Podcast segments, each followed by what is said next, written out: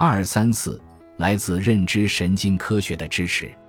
从比奈到斯皮尔曼、瑟斯顿、吉尔福特、卡特尔、维克斯勒、亨特，直到斯滕伯格，就在这些不同研究方向的心理学家为智力的问题寻求一个行为学上的答案的时候，神经科学家也对这个问题感兴趣。不过，他们寻求的是大脑的神经机制。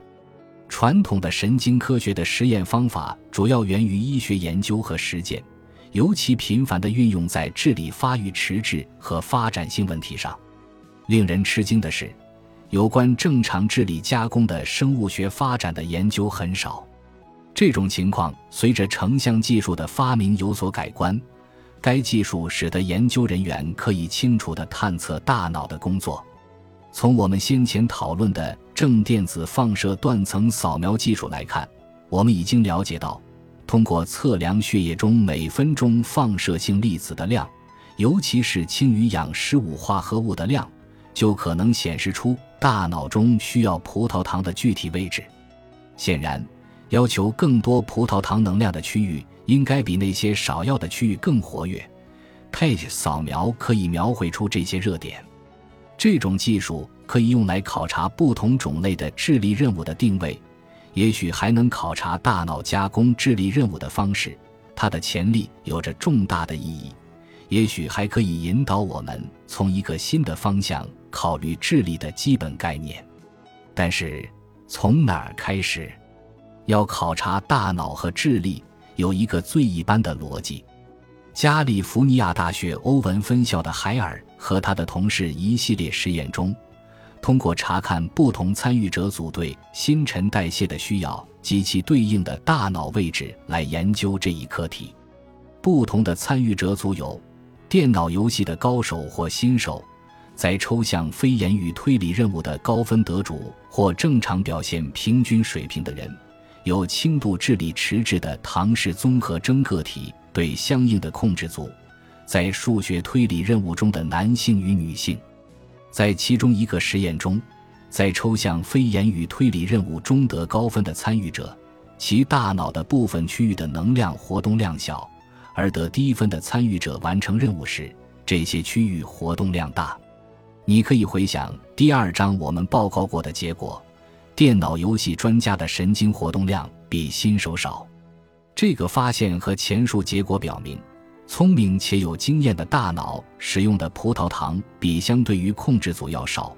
从这个意义而言，大脑是一个高效的器官。在抽象测验中得高分的参与者，其大脑的葡萄糖新陈代谢率比控制组低，这说明这种智力活动在问题解决中是有效率的。但是在另一个与智力有关的实验中，一组人练习玩电脑游戏俄罗斯方块，游戏要求玩家以一定的方式旋转移动物块，从而产生一个完整的横条。如果成功，物块下落的速度就会加快，直到只有真正的高手才能跟得上。总体来说，海尔和他的同事开发了一个智力的功效模型。智力不是与大脑工作的努力程度。而是与大脑工作的效率有着函数关系。另外，学习事实上可以降低大脑新陈代谢率。你可能想起自动加工的概念。自动加工意味着熟练的程序不需要很多的注意能量，它可以自动运行。在一个更早的研究中，参与者一周五天持续几个月地练习俄罗斯方块游戏。他们的水平提高了七倍，但是他们的大脑皮层和皮层下的 GMR 却明显低于他们的初始水平。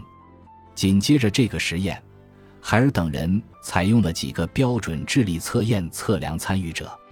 实验的目的是想在俄罗斯方块的学习和智力的得分之间建立一种联系，看看是否如大脑功效假设所说。高能力的人，其葡萄糖代谢率的下降程度最高。结果显示，GMR 变化的量值与智力分数之间有相关，这就支持了功效模型。海尔等人使用 PET 扫描和核磁共振考察了轻度智力迟滞个体和唐氏综合征个体的大脑体积和 GMR。他们的研究进一步说明了聪明的大脑是高效的大脑。MRI 的结果显示，智力迟滞和唐氏综合征参与者组的大脑体积都只有控制组的百分之八十。Pete 的数据则说明，智力迟滞组和唐氏综合征组的整个大脑皮层的 GMR 要远远高于控制组。现在引起激烈争论的问题是，人类的智力究竟是由一系列的亚成分组成的，还是存在着一个使大量的认知任务得以成功完成的一般因素？斯皮尔曼在二十世纪早期提出一般智力计的概念。虽然还很难说有确凿证据能证明句，但是剑桥大学的邓肯和他的同事在最近做的一项的研究中发现，当个体完成各种用以测量智力的认知任务时，侧额叶的特定区域似乎参与其中。在如下的任务中，选择一个与其他选项无关的下划线六下划线三下划线六下划线三。第一个任务。测量的是空间智力，第二个任务测量言语智力。对进行这些任务的人用 fMRI 扫描，发现空间和言语加工的部位都是在大脑的额叶部分。这一结果支持记或智力的一般理论。空间加工似乎既涉及左半球又涉及右半球。这类研究处于认知神经科学的最前沿，并且提出了新的问题。例如，在一般智力的区域中，会不会有特定的区域对应特定的智力呢？这些一般智力的区域和大脑其他与智能认知有关的区域是如何连接起来的？智力，或者至少是在复杂的问题解决任务中的表现，正开始迎来基因工程师的好奇心。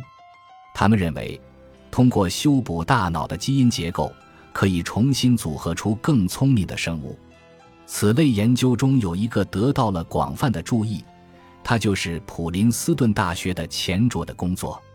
他改变了老鼠的一个蛋白质，而这个蛋白质对学习和记忆有重要作用。这些改变了基因的老鼠被放在一个打开的盒子里，让他们探索两个物体几分钟。几天以后，实验人员用一个新的物体。替换了原有物体的其中一个，聪明的老鼠花了更多的时间探索新的物体，而正常的老鼠在两个物体上花的时间是相同的。这说明正常老鼠并不觉得旧的物体比新的物体更熟悉。改变了基因的老鼠对物体的记忆保持时间是为改变的老鼠的五倍。随后的一些任务，包括迷宫学习。也肯定了前面的观察结果。当然，这些老鼠不能解决简单的代数学问题，它们似乎只能聪明的行动。基因工程的将来和其他形式的头脑改变一样，它可以使人聪明的行动。对学习慢的个体是某种程度的福音，对其他人而言，则是对自然智力的严重威胁。今天的实验室里所创造出来的美丽新世界将会带来无穷的利益，同时也会产生一些道德问题，需要智慧的决策。有关的应用是很多的，例如，为什么越聪明的大脑越高效？或许这个问题的前提就是错误的。需要更多葡萄糖这一现象的潜在机制是什么？这一基本现象和神经元的树状结构有关吗？智力与早期发展是什么关系？新生儿发展和大脑的发展有关间期吗？早期童年刺激会对大脑的功效产生什么影响？智力迟滞的个案能够预防吗？可逆转吗？我们对于人类智能的工作只是刚刚开始。我们二十世纪的认知心理学家对于感觉、学习、记忆、问题解决和其他各种问题的研究也只是刚刚开始。到二十一世纪，这些神秘问题大部分将找到答案。